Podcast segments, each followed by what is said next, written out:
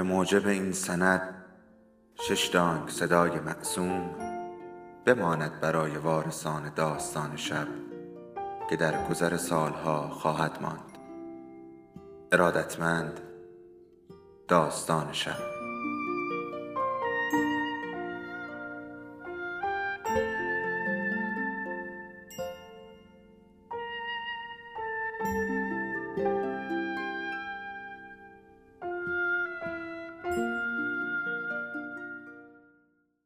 یکی بود یکی نبود.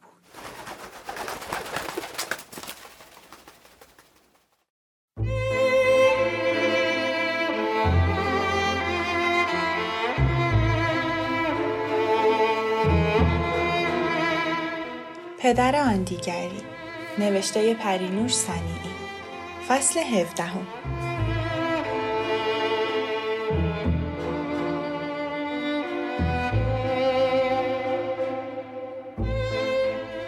اواخر پاییز بود. فرشته حدود ساعت چهار به خانه ما آمد. لاغر و رنگ پریده بود. دویدم و از پله ها بالا رفتم. ولی می‌خواستم حرفهایش را بشنوم. کنار نرده نشستم. فرشته به مادر گفت به شهاب بگید بیاد. می‌خوام ببرمش گردش. مادر با تعجب نگاهش کرد و گفت باز چه خبر شده؟ فرشته جون یاد گردش افتادی؟ حالا که دیگه مدرسه ها باز شده تو هزار تا کار داری. درسات هم که شنیدم خیلی سخته. هوا هم سرده هم زود تاریک میشه. به نظرم این گردش ها اصلا صلاح نیست. فرشته گفت نه مریم جون توی پارک کمی استراحت می‌کنم. کتابم هم می‌برم. تا شهاب بازی می‌کنه منم درس می‌خونم. توی خونه حوصلم سر میره. توی هوای آزاد بهتر درس رو می‌فهمم. اسی گفت ببین عجب دروغگوییه. نریا؟ مادر گفت والا نمی‌دونم. خودت می‌دونی و بابا مامانت. ولی گمونم شهاب دوست نداره بیاد. فرشته گفت بذارید خودم برم ازش بپرسم. به اتاق دویدم. پریدم روی تخت. رفتم زیر پتو و خودم را به خواب زدم. فرشته وارد اتاق شد. کنار تخت نشست. آهسته گفت پاشو پاشو خودتو لوس نکن حالا چه وقت خوابه؟ پاشو بریم پارک. پشتم را به او کردم. قول میدم فقط بریم پارک. تازه رامین انقدر دلش می‌خواد ببیندت. یه ماشین خوشگلم برات خریده. می‌خواد بهت بده. پاشو دیرم شد. از سکوت ناگهانیش کنجکاو شدم. سرم را از زیر پتو بیرون آوردم. با رنگ پریده به مادر که در آستانه در ایستاده بود نگاه می کرد. هیچ کدام نمی دارستیم کی آمده و چقدر از حرفا را شنیده است. با تته پته گفت خودشو زده به خواب. مادر با سوء زنی که بیش از هر موقع در نگاهش دیده می‌شد گفت ولش کن فرشته جون می‌دونی که چقدر لجبازه وقتی رأیش نیست بیاد هر کانی کنی هم نمیاد. اگرم به زور ببریش یه کاری دستت میده. حالا اگه از خونه حوصلت سر رفته بشین تو همین حیات ما درس بخون. اسی خندید و گفت چقدر مامان خنگه. سرمون را زیر پتو کردیم و خندیدیم. فرشته آزرده و غمگین بلند شد.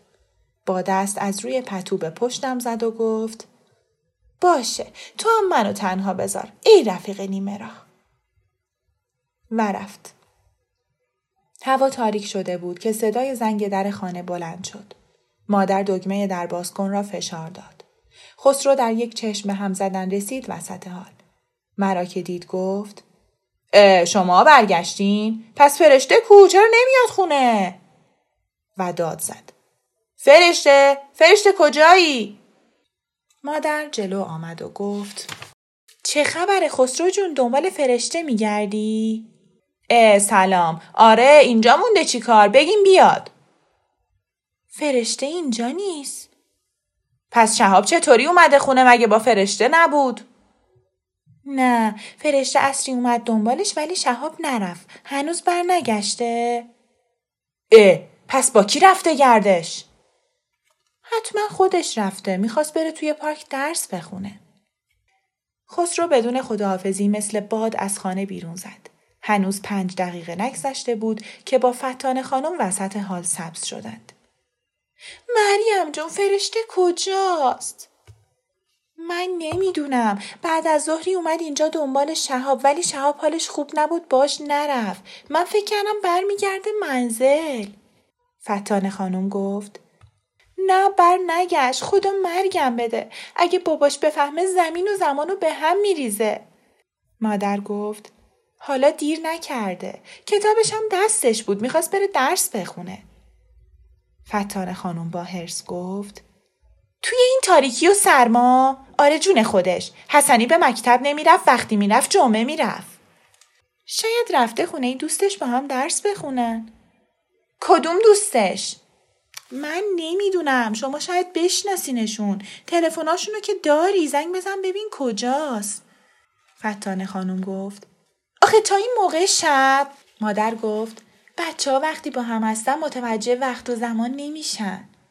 خسرو گفت. حتما باز رفته خونه این سوسن خیکیه. شمارش رو تو دفتر تلفن نوشته. بیا بریم زنگ بزنیم. بریم. ببخشید مریم جون. به اموش نمی‌خواد بگی باشه. نمی‌خوام به گوش باباش برسه. حتما هر جا باشه الان پیداش میشه.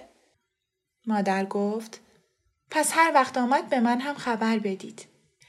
با رفتن آنها مادر رو به من کرد و گفت چه خوب شد تو نرفتی. چرا دلت نمی‌خواست بری؟ تو می‌دونی کجا رفته؟ شانه هایم را بالا انداختم. ساعتی بعد پدر و آرش آمدند. آرش بیچاره از خستگی نای راه رفتن نداشت. مادر فورا به کمک او شتافت. کیف را گرفت و گفت برو دست صورت تو بشور. تا لباس عوض کنی منم شام می‌کشم. خیلی خسته ای نه؟ سر میز شام آرش چرت می‌زد. مادر گفت آرش جون شام تو بخور و بگیر بخواب. نمیشه باید درس بخونم. فردا امتحان قوه دارم. نه عزیزم برو بخواب. تو که با این خستگی نمی‌تونی درس بخونی. من صبح زود بیدارت می‌کنم. آرش چند قاشق دیگر خورد و با بیحالی بلند شد و به اتاقش رفت. مادر رو به پدر کرد و گفت چرا اینقدر به این بچه فشار میاری؟ دیگه کلاس ریاضی چی چی بود؟ این که درسش خوبه. چی چی رو خوبه؟ ریاضی شده 17 17 که بد نیست. خوب درس سخت میشه. دیگه بچه دبستانی نیست که همش 20 بگیره. این چه حرفیه؟ پسر من باید فردا پس فردا توی المپیاد ریاضی شرکت کنه. اگه بهش نرسیم نمی‌تونه اول بشه. خوب نشه. سلامتیش مهمتره یا شاگرد اولی؟ اصلا تو چرا انقدر برات مهمه که اون شاگرد اول بشه؟ به خاطر خودش میگم به خاطر آیندهش این یکی دیگه باید مایی افتخارمون بشه. آها همینو بگو. آینده خودش و اینا بهونه است. تو فکر خودتی می‌خوای پوز بدی بگی بچم شاگرد اوله. برات اهمیتی نداره که این بچه زیر بار این همه فشار بشکنه. و با قیز ظرفها را از روی میز جمع کرد و در ظرفشویی گذاشت. اسی گفت باری کلا مامان بعضی وقت خیلی باهوش میشه. داشتم مسواک می‌زدم که صدای زنگ در بلند شد. پدر با تعجب گوشی در بازکن را برداشت. دکمه را فشار داد. به مادر گفت داداشه این موقع شب چی کار داره؟ و در حال را که تازه قفل کرده بود باز کرد. اموجان، فتان خانم و خسرو با هم وارد شدند. پدر گفت خیر انشالله چه خبر شده؟ بدبخ شدم داداش. فرشته گم شده. مادر جلو دوید. با نگرانی به فتان خانم نگاه کرد و گفت خونه ای دوستاش نبود؟ تلفن کردید؟ فتان خانم گفت آره به هرچی شماره تلفن توی دفترش بود زنگ زدیم ولی هیچکس خبر نداشت. پدر از امو پرسید آخه نگفت کجا میره؟ همینطور بی اجازه راهشو کشیده و رفته؟ کی رفته؟ امو گفت چه می‌دونم از مادرش بپرس. فتانه خانم زد زیر گریه. مثل همیشه. اومد دنبال این شهاب ببردش گردش. تفلک بچم بس که مهربونه. می‌خواست یه کاری برای این بچه بکنه. می‌گفت من به حرفش میارم. الان چند ماه از اول تابستون تا حالا هر روز کلی از وقتشو می‌ذاره که این بچه رو ببره و بهش چیز یاد بده. هرچی می‌گفتم مادر ول کن به درس و مشق خودت برس. این کارا فایده نداره. وقتی تو بی خود تلف نکن. می‌گفت نه گناه داره یه نفر باید این کارا رو بکنه. من می‌خوام عمومو خوشحال کنم. حالا امروز که اومده این بچه باش نرفته اونم نمی‌دونم کجا رفته. مادر با تعجب و عصبانیت گفت چی چی رو هر روز میومد دنبال این بچه؟ شهاب الان سه ماه بیشتره که با فرشته جایی نرفته. فتانه خانم گفت وا یعنی می‌خوای بگی فرشته شهابو نمی‌برد پارک؟ خودم اومدم یه دفعه ازت پرسیدم. مادر گفت خانم این مال تابستون بود. یه ماه یه ماه و نیم هر روز اومد دنبالش و بردش پارک. ولی یه دفعه شهاب زده شد و دیگه نخواست باش بره. بعد از اون دیگه هیچ وقت نیومد تا امروز بعد از ظهر. ولی بازم شهاب نرفت. فتان خانم امو جان و خسرو مبهوت به مادر نگاه کردند. امو زودتر به خودش آمد. عصبانیتش چند برابر شد. برگشت به طرف فتان خانم و گفت پس این هر روز کجا می‌رفته؟ فتان خانم به تحت پته افتاد. رنگش پرید و گفت والا نمی‌دونم مریم اشتباه نمی کنی؟ نکنه بچه رو از دم در می برده تو متوجه نمی شدی؟ مادر آشکارا عصبانی بود. این چه حرفیه فتانه؟ کی بچه های من توی کوچه ولو بودن که کسی بیاد دستشون رو بگیره و ببره من متوجه نشم؟ من پنج دقیقه به پنج دقیقه بچه ها رو صدا می‌زنم ازشون خبر می‌گیرم. چطور ممکنه دو ساعت قیبشون بزنه و من نفهمم؟ نه جونم. هر جا می‌رفته تنها می‌رفته. با بچه منم نبوده. امو فریاد زد. همش تقصیر تو زن. با این بچه بزرگ کردنت. یکی از یکی گهتر تو چه مادری هستی که دخترت هر روز دو ساعت گم می شده و تو نمیفهمیدی؟ به من چه؟ مگه فقط بچه منه؟ خودت چرا حواست نبود؟ بچه بیچارم می‌خواست به برادرزاده تو کمک کنه. من بگم نکن؟ خانم یعنی هنوز نفهمیدی اون بهانه بوده؟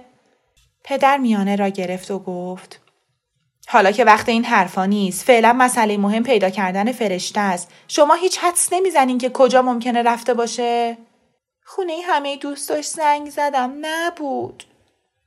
خونه فامیل، خونه مامان، شهین.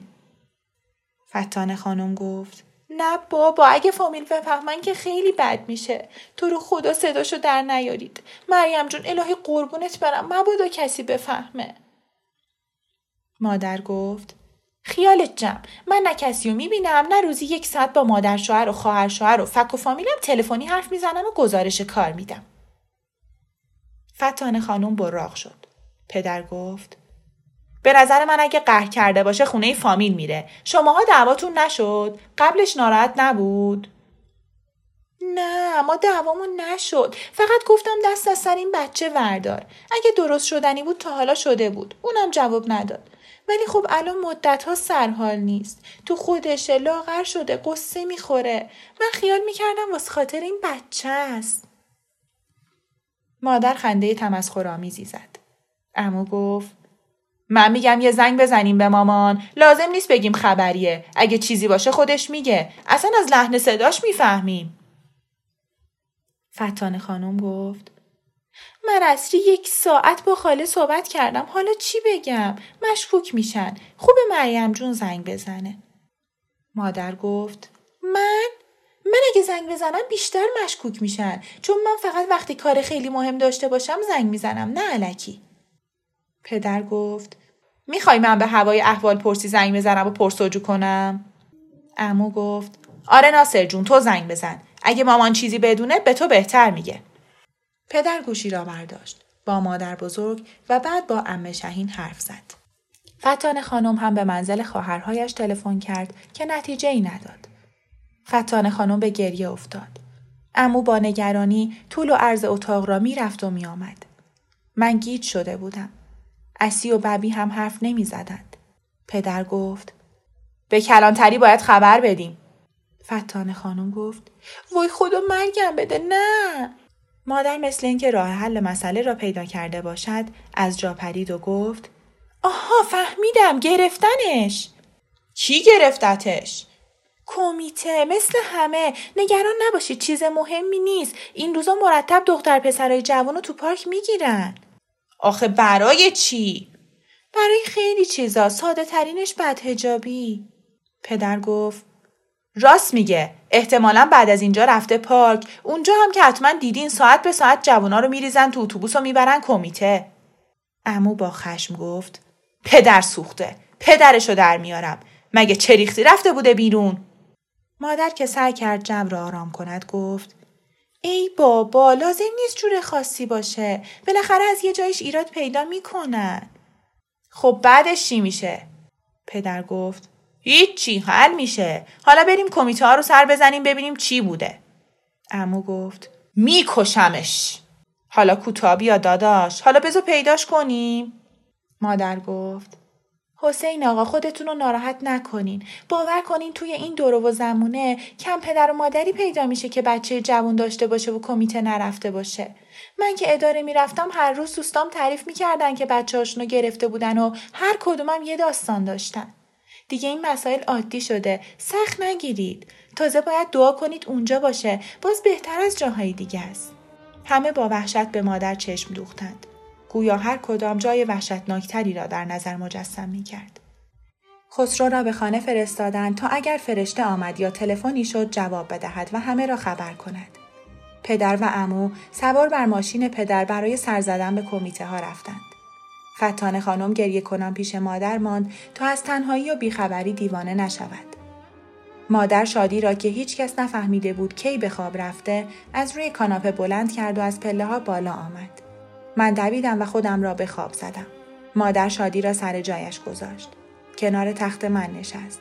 جورابهایم را درآورد و رویم را کشید. موهایم را نوازش کرد و بوسه کوچکی به گونه ام زد. چقدر این کارش را دوست داشتم.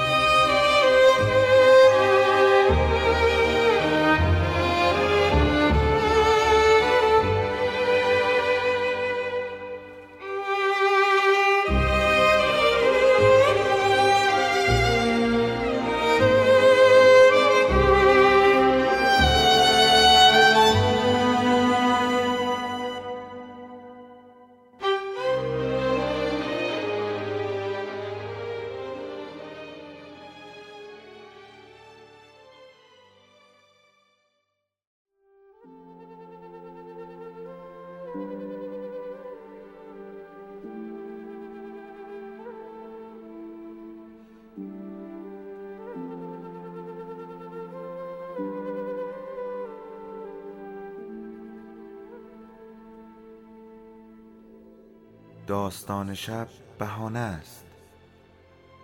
برای با هم بودن دور هم نشستن شنیده شدن.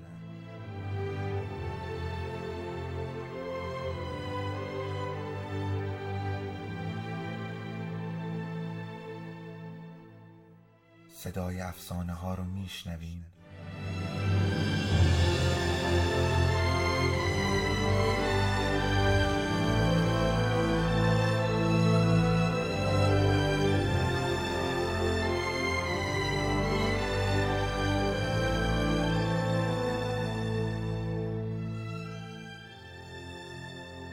sabes tú un peje.